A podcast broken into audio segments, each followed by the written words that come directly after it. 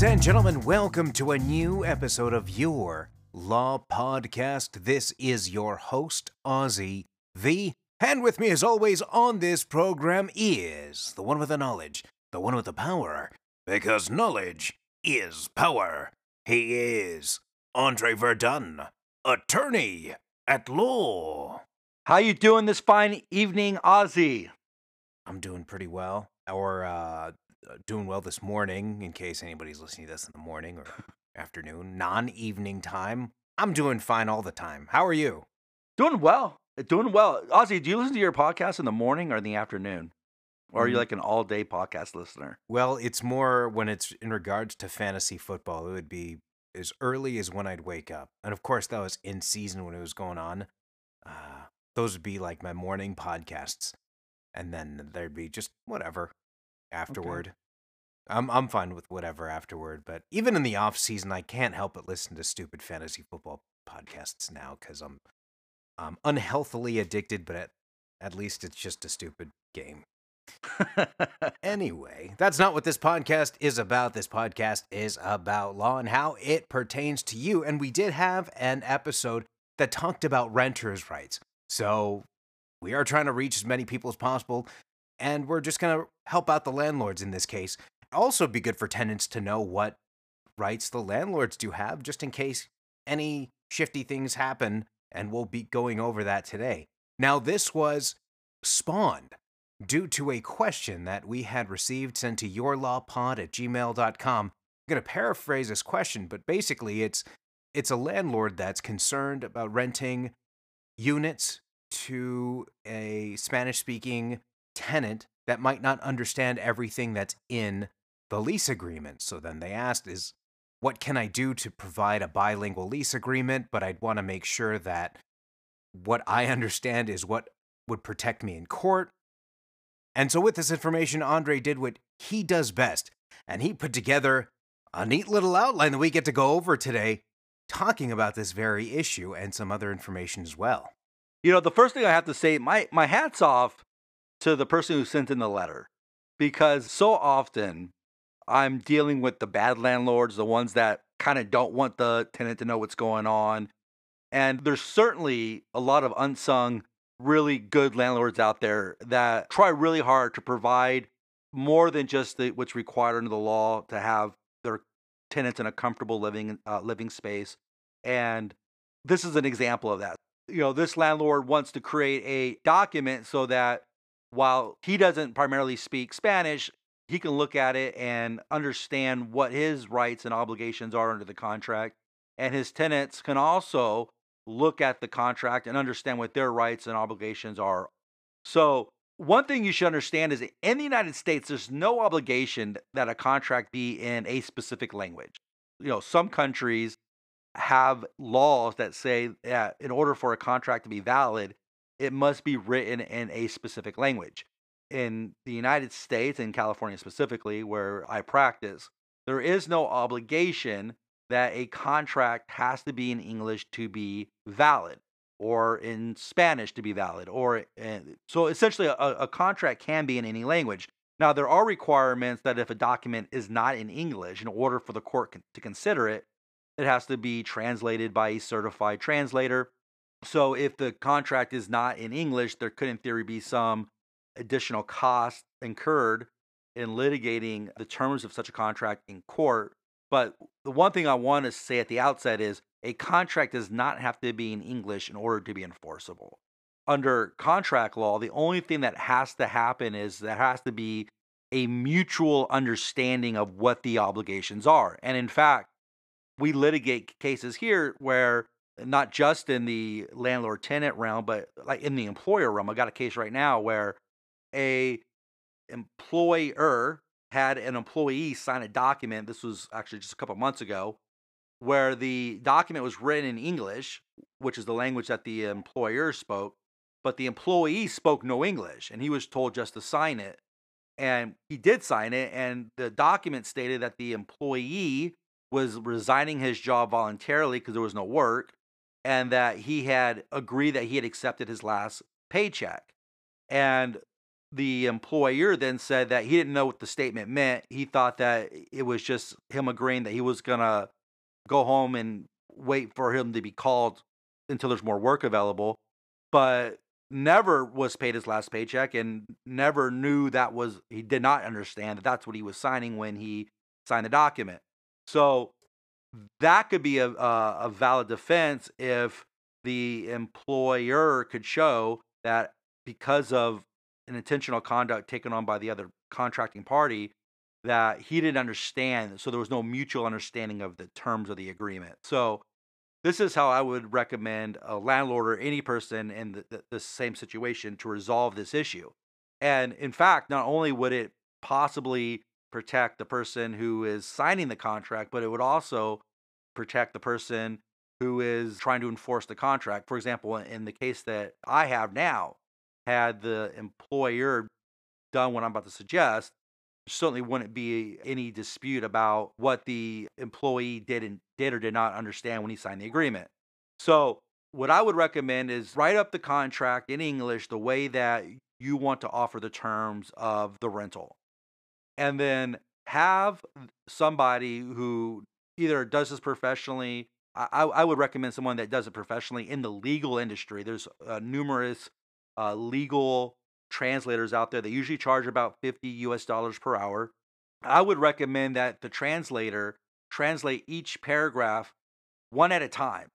So when the documents return to you, paragraph one would be in English, but directly below paragraph one would be the same paragraph in Spanish and italicized.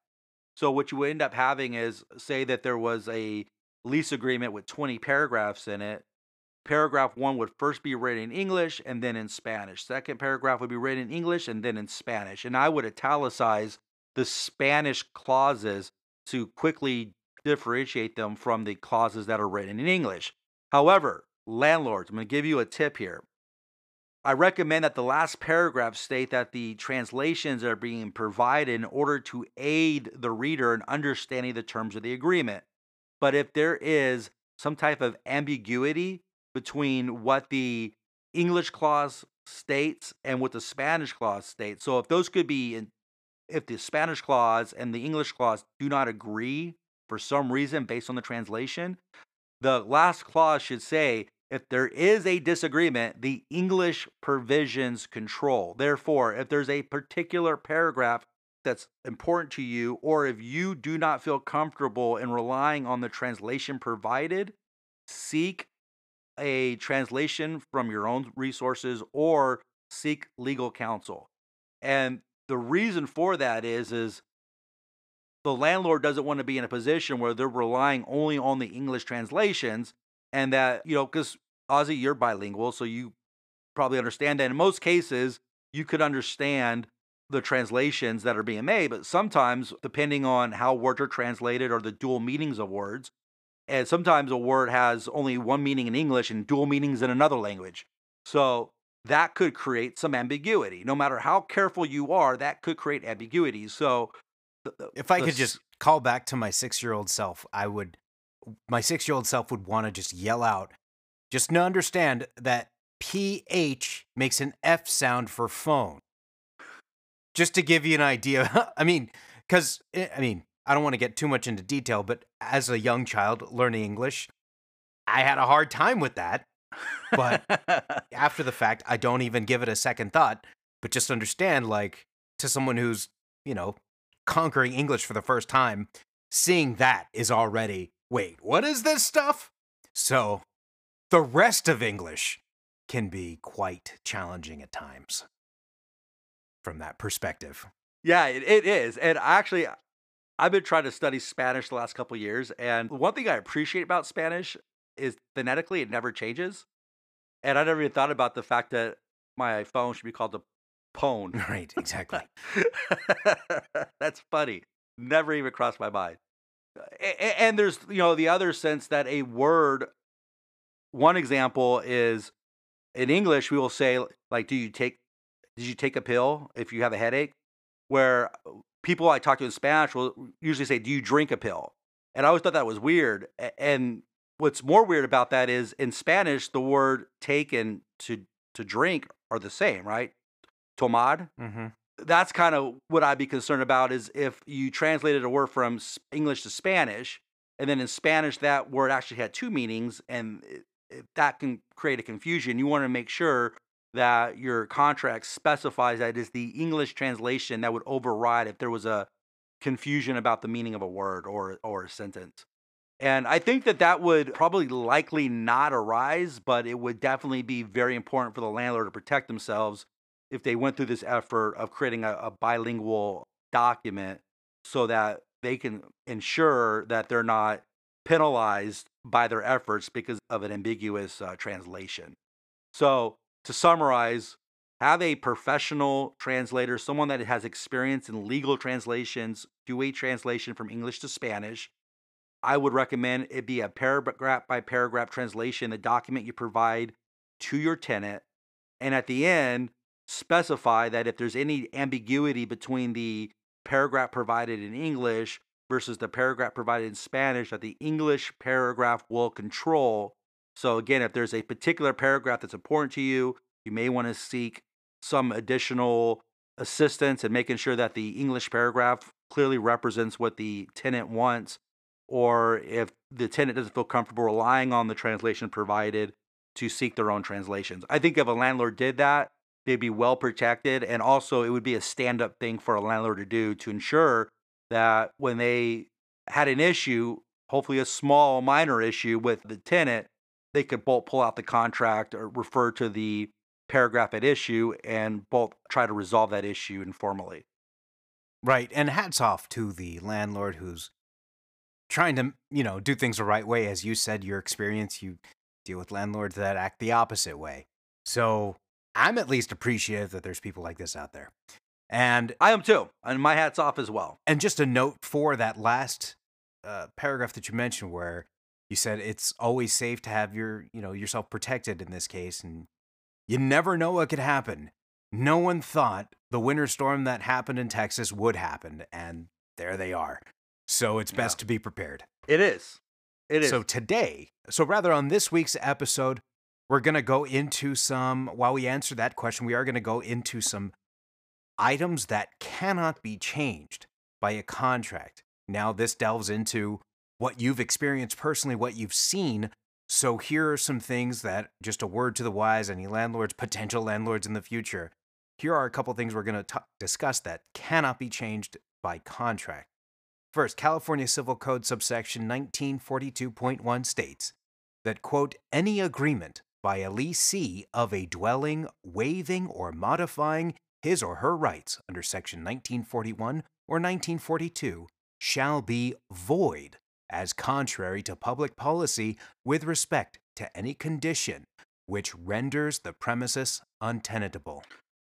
this this language uh, that a clause shall be void as contrary to public policy is something that we encounter a lot in tenant law and even more and i'm sure we'll be talking about this in the future in consumer protection laws and so what that language means void as contrary to public policy if you go back to common law contract law even if there isn't a statute that says it courts have the ability to look at a clause in a contract and find that it is so one sided or so unfair as to one of the parties that to enforce it would be a violation of their public policy obligations and they can void them.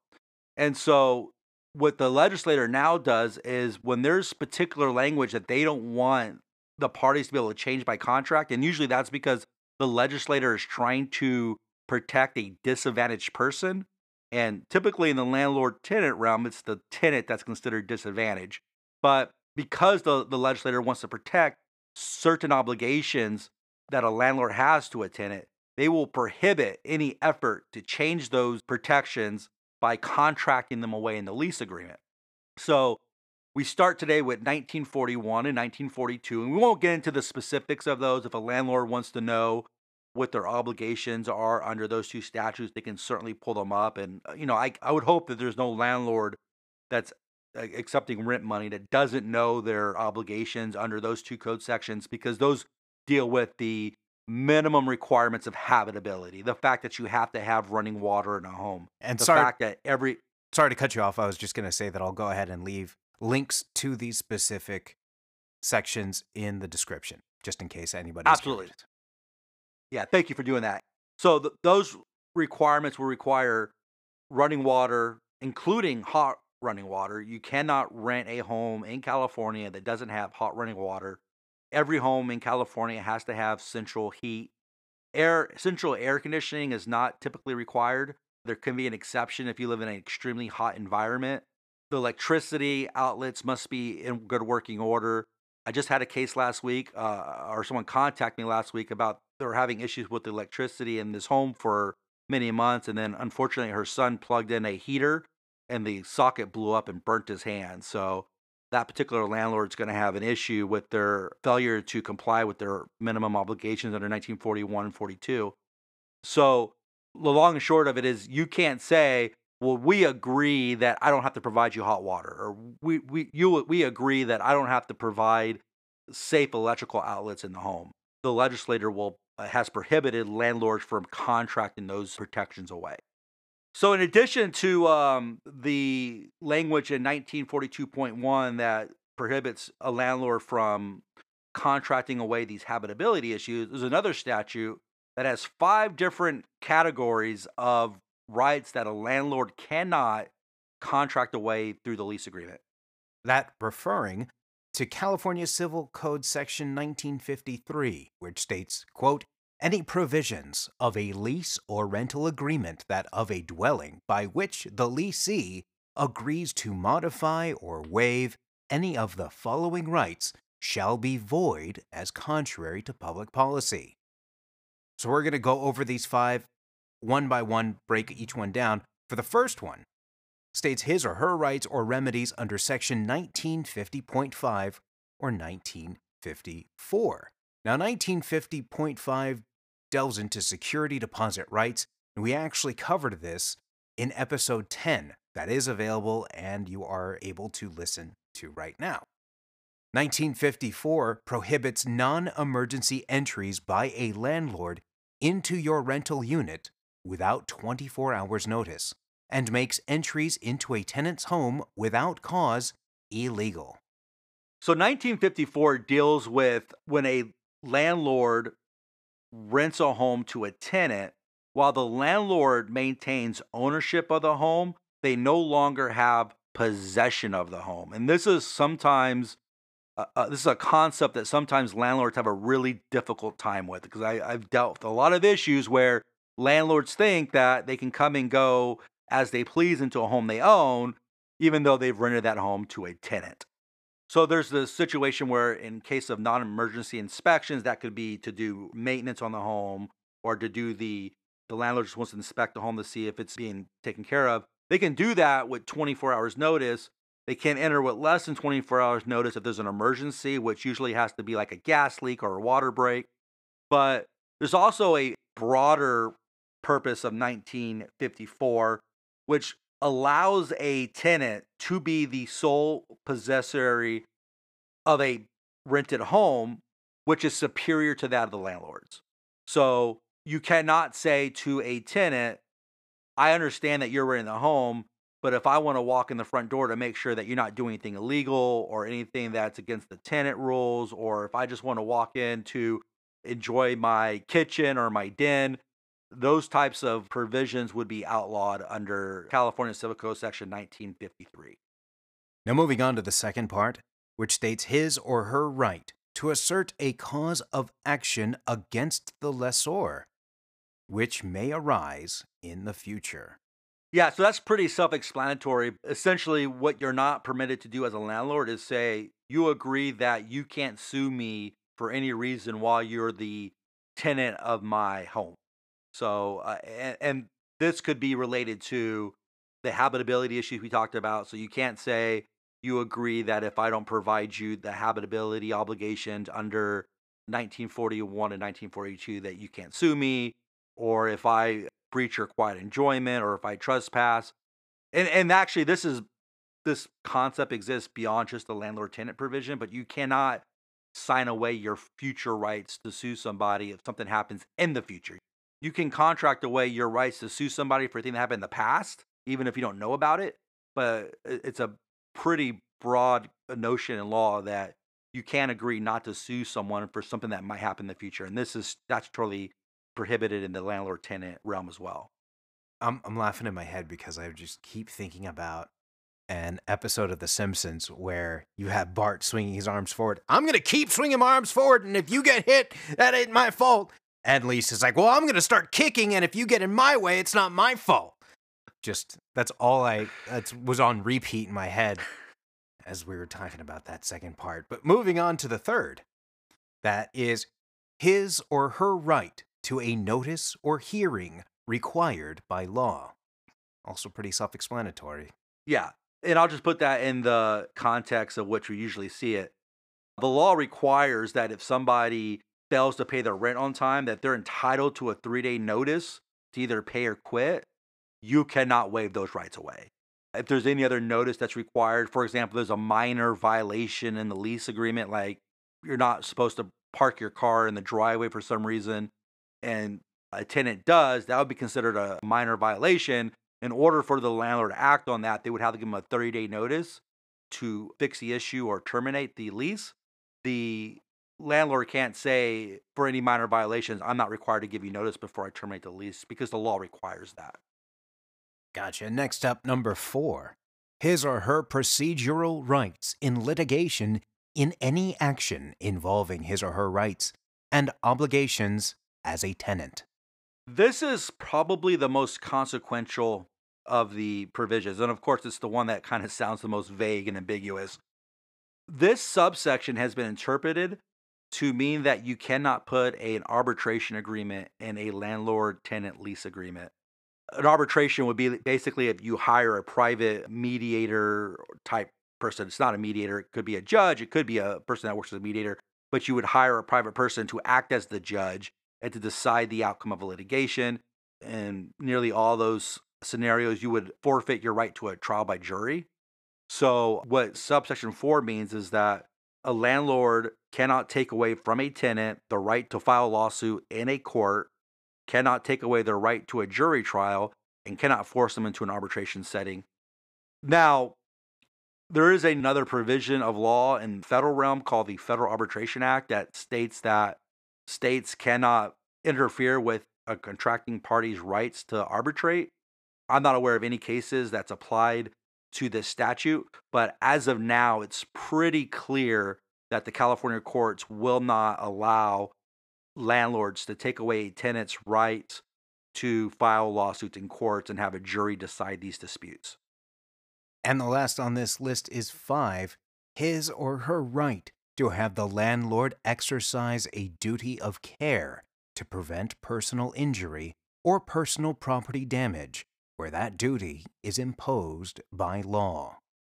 So, this is similar to the second provision that says that a landlord can't require a tenant to contract away the tenant's right to sue the landlord if they break any type of law or legal obligation. What subsection 5 specifically refers to, though, is the landlord's duty to exercise reasonable care, which is another way of saying if a landlord is negligent in how they upkeep their property and a landlord is injured, the landlord cannot escape liability in a negligence cause of action by saying, well, you agreed in the contract that I'm not required to exercise a duty of care to you. A duty of care is one of the elements of negligence law. Any lawsuit can recite those elements negligence requires a duty, a breach of that duty, that that breach causes damages, and then of course damage. So duty, breach of du- duty, causation, and damages. Uh, what a landlord could try to do is say, we agree under contract, I have no duty of care to prevent harm to you and your family. And if there was no duty under the contract, then in theory, that would eliminate any ability for the tenant to sue the landlord for negligence and what the law says is we're not going to allow you to do that. That's prohibited. And therefore, if you do breach a duty of care to your tenant, they can sue you whether they agree to prior to that not to sue you. So it's like I said, it's very similar to subsection two, but it it's directed solely at a negligence cause of action. So that concludes the five rights that a landlord cannot take away from a tenant through contract. There's one other issue that I often see from time to time, and this is usually from tenants that don't hire lawyers or don't use a California specific lease agreement. And this is probably one of the mistakes that cause landlords the greatest harm. And when I mean the greatest harm, I mean the greatest financial harm. And that is when they attempt to put a what we call a one-way attorney's fees provision in a lease agreement. And the way that they typically find these is that they go on the internet and they download a lease that may be written for another state or that some other person wrote that was intended to protect the landlord but not the tenant. And it'll say something to the effect of if a lawsuit is brought by a landlord against a tenant, for any violation of the lease or any cause of action arising under the lease, the landlord is entitled to attorney's fees and costs. However, a tenant is not. And so California has a specific code section that addresses these types of contract clauses. And that section being 1717 of the California Code of Civil Procedure that provides, quote, in any action on a contract where the contract specifically provides that attorney's fees and costs which are incurred to enforce the contract shall be awarded either to one of the parties or to the prevailing party, then the party who is determined to be the party prevailing on the contract, whether he or she is the party specified in the contract or not, shall be entitled to reasonable attorney's fees in addition to other costs. So, again, if a landlord tries to put a clause in a contract that says that the landlord and not the tenant can incur attorney's fees and costs if they prevail in any civil action, California law under Section 1717 will apply that statute to any lawsuit to enforce the contract, regardless of which party is bringing the lawsuit. So sometimes what happens is a tenant will call me and will complain of some type of legal wrong, and then I'll agree and bring the lawsuit. And the landlord may contact me to try to resolve the case. And then I'll tell them that any resolution will require that they pay all of my client's attorney's fees. They will then state it's their understanding that in a civil lawsuit that each party has to bear their own attorney's fees, and then I will inform them that that's true, but because there's an attorney's fees provision under the contract, my client's entitled to the fees. They will then, of course, reply by saying that that contract only awards them attorney's fees if they sue and prevail in an action. And then I'll have to direct them to 1717 of the California Code of Civil Procedure and tell them that because they put this one way attorney's fees provision in the contract, that they now are required to pay the attorney's fees to my client. So I want to put that out there because if a landlord does not want to be on the hook for attorney's fees if they're sued, typically they're not responsible for those attorney's fees because under the American rule, if somebody brings a lawsuit, each party is required to pay their own attorney's fees regardless of the outcome of the case. But if you put that provision in there thinking that, oh, well, I'm going to get my attorney's fees if I sue, but I'm not going to let my tenant get those fees, it's not going to be applied that way. Another thing you should be aware of, especially if you have an attorney's fees provision in your lease agreement, is if you put any of these clauses in your contract, and when I mean contract, I'm saying your lease agreement, and the tenant decides to bring what they call a declaratory relief action. And a declaratory relief action is when somebody files a lawsuit, you're not asking for a jury trial, you're not even asking for a lengthy litigation. You're just asking for the judge to look at the contract and declare whether or not a paragraph or the contract as a whole is void because of some legal defect. So, if you put any of these provisions in your lease and a tenant brings a declaratory relief action to say, Your Honor, the landlord can't waive my rights to a habitable dwelling under 1941 and 42 of the Civil Code, or they can't waive my rights to get my security deposit under 1950.5, the judge will almost undoubtedly agree with that, and the tenant will win the declaratory relief action. Now, if you're a landlord over multiple dwellings, they may be able to get attorney's fees if they seek to have those provisions stricken in all the contracts under the Attorney General Private Right of Action Clause, which could give a plaintiff who brings a lawsuit for the benefit of the public attorney's fees. Or if there's an attorney's fee provision, they don't even need to go that far. They just have to win the declaratory relief action and they're going to get their rights to attorney's fees. So there is a greater risk of putting these illegal provisions in your contract beyond just having them not be enforceable. You could actually have a tenant or a consumer attorney bring an action to invalidate those clauses and possibly require you to pay their attorney's fees for doing so. So I think this is a really good opportunity for us to kind of talk to landlords and tell them some of the things that a tenant lawyer sees happen from time to time because everything we talked about here I have come across as a tenant lawyer. And all of these issues are issues that I have litigated successfully on behalf of tenants. And you know, oftentimes when you're talking about the uh, landlord that only owns one or two dwelling houses, they typically like to do a lot of these things on their own. And so this is an opportunity for us to talk to them about some of the major pitfalls that I see as a tenant lawyer. So hopefully they can avoid those and not become susceptible to a lawsuit and, and hopefully have a better relationship with their tenants in the process. Right. And, something else you mentioned oh, before when we were talking about this before we started recording were attorney caps. Yes. Attorney fee caps are something that I see in leases a lot now.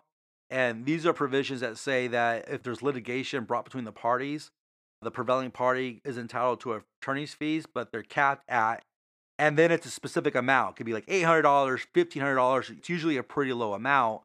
And landlords do this because landlords typically sue tenants more often than tenants sue landlords. And when a landlord sues a tenant, it's typically because they're trying to evict a non paying tenant from their home.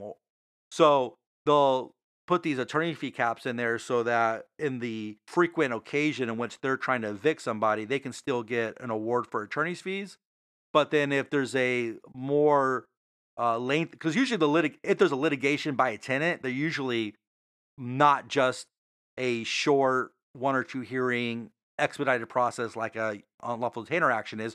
They're usually protracted litigation. So those are the type of cases that the prevailing party might get tens, if not hundreds of thousands of dollars in attorney's fees. So they put these fee caps in there to keep the exposure of attorney's fees low so that in the frequent actions that are brought by landlords, they're able to recover their attorney's fees. But if the tenant sues a landlord, their liability is only 800 or 1000 or $2,000. These fee caps are legal in the few times that I have seen them challenged. I could see a circumstance in the future where I would be arguing that a fee cap should be voided, just the cap portion of it, and my client should be entitled to full attorney fees because of the one way nature of how these fee caps are written. But there's only one case that I'm aware of at the appellate level that's interpreted these fee caps, and they have enforced them.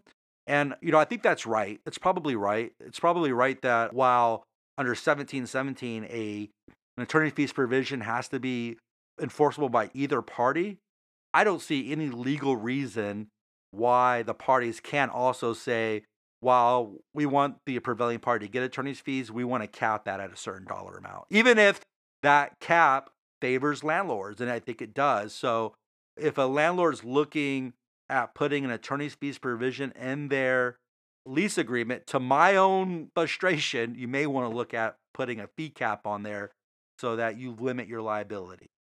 So, is there any particular threshold? Because at the very tail end of Section 1717, states shall be entitled to reasonable attorney's fees in addition to other costs.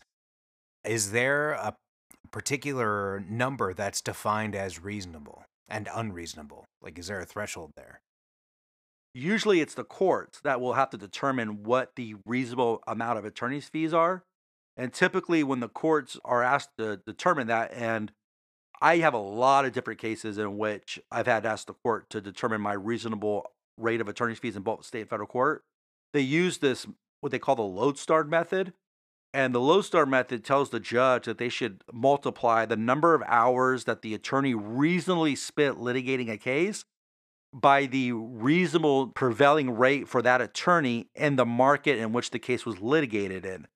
And then once they have done that math, to look at the amount that they come to and determine if, based on the litigation of that case, whether that amount is appropriate based on the uh, results achieved by the plaintiff, etc. So the last time that I had a judge determine what my reasonable hourly rate is, the judge agreed that my reasonable rate was $450 an hour. And in that particular case, I think that we litigated about 135 hours. So you could see that uh, it doesn't take much for attorney's fees to exceed $100,000 in time.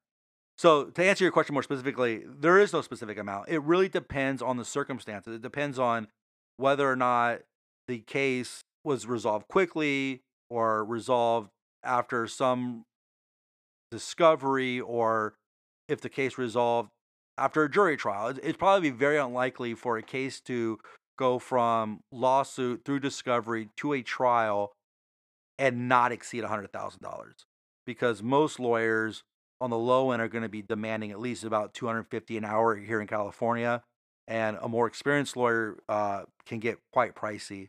So it just depends on the, the litigation. Whereas if you're looking for an unlawful detainer action, those are summary proceedings and they're usually resolved in one hearing. So if you are looking at a, a landlord tenant lawyer who's getting paid three or four hundred bucks an hour, even at that rate, I wouldn't expect that they would have more than three or four hours of litigation time into a case unless the tenant challenged the action and demanded a jury trial. Then, you know, it could be a, a lot more. So, uh, reasonable attorney's fees is typically the market rate for an attorney's time times the number of hours they reasonably spend on a case in order to achieve a prevailing outcome. Well, I guess the what made me ask that question was, and I'm guessing this hasn't been the case, but I mean, you you threw out examples like, oh, they could be capped at eight hundred to or thousand dollars, and then you just said you gave an example of how you were easily over a hundred thousand. So, ha- has there been a case in your experience where the cap is not reasonable based on the outcome of uh, the amount of work the attorney needed to put in?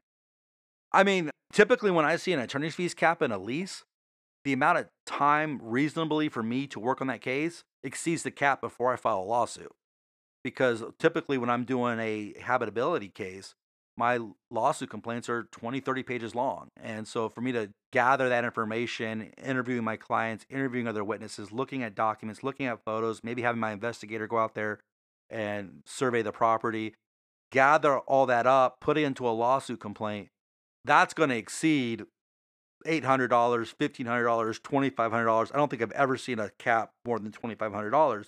So there's no possible way in which an attorney in a, a uh, tenant habitability or a security deposit case will ever get their work done anywhere near within what the cap provides. But that's the point of the cap is it states no matter how much time that you put into a case, you're only entitled to a specific amount, which is why if I end up litigating a case with an attorney's fees cap to trial, I could very, very well see myself making the argument that the cap should be void due to public policy concerns because of the fact that it only benefits tenants. Tenants can get 100% or close to 100% of their attorney's fees back each and every time they evict somebody. You mean landlords? I'm sorry, landlords could do that each and every time they evict somebody, but tenants are almost never going to be able to incur their attorney fees by bringing causes of action for the landlord's violation of the lease agreement or of their statutory obligations to the tenant. So I could definitely see me challenging that in the future because I do think that there's an argument to be made there that they're not mm-hmm. fair. But I go back to what I said before. The only case that I've uh, seen when I researched it was out of the LA County Superior Court, and that appellate division upheld the fee caps as being, in fact, in that case, the trial court struck the fee cap and said the fee cap did violate public policy and gave the tenant their full hourly rate, and it was over 100 grand. And then the Court of Appeals reversed the trial court and said that that fee cap was a validly bargained for exchange provision in the contract, not void of public policy, and reinstated the attorney's fees cap. Also, landlords should be aware that some of these statutory provisions that talk about a landlord's rights, limits their rights to enter a home without the consent of the tenant, if those things are being done to annoy or harass the tenant or to make them leave the property, or if you're engaged in an illegal lockout, or if there's a habitability issue complained up to the code enforcement agency of the county or city, and those things aren't resolved within 35 days, there's different statutes that sometimes provide for attorney's fees as a matter of statutory law. And so if you have a statutory right to attorney's fees, those will not be capped by the fee cap provision in the contract. The fee cap can only cap attorney's fees awarded under the contract based on the provisions of the contract. So there are, I think, in these situations in which we took cases beyond, not to trial, but you know, beyond discovery, we were claiming attorney's fees based on provisions that were beyond just what the contract would say. But like I said, uh, you know, if there's a change in that, I'll probably come talk about it because it'll either be me going to the appellate's courts and challenging a fee cap and losing, or me going to the appellate's courts and challenging a fee cap and winning. I certainly will fight that fight if we ever get there. But I, you know, trying to give the landlords some advice here. From a starting point, don't try to rely on a one way fee provision. And as of now, fee caps have been held enforceable. So you can rely on that. But also know that there's people like me out there trying to change that. So we'll have to wait and see how that pans out. And there are people like you providing this information to the masses, which is what this podcast is intended for. And next week, ladies and gentlemen, we're going to be back with a new episode, which has been inspired by a question that was sent in to yourlawpod at gmail.com. That'll be next week.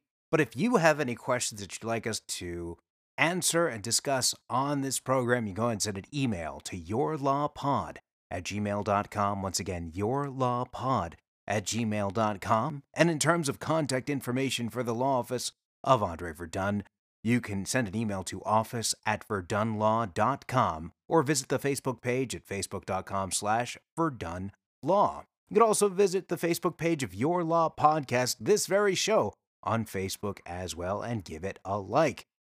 This concludes this week's episode, and we will be back with a new episode, as aforementioned, with a question that was asked, sent to the email, yourlawpod at gmail.com. Andre, anything else you'd like to say before we head out for the week? Wear a mask, stay safe, and uh, if it keeps getting hot, I'm going to say be careful of that heat wave coming. Let's let's let's not get carried away. This is Southern California. It's wine.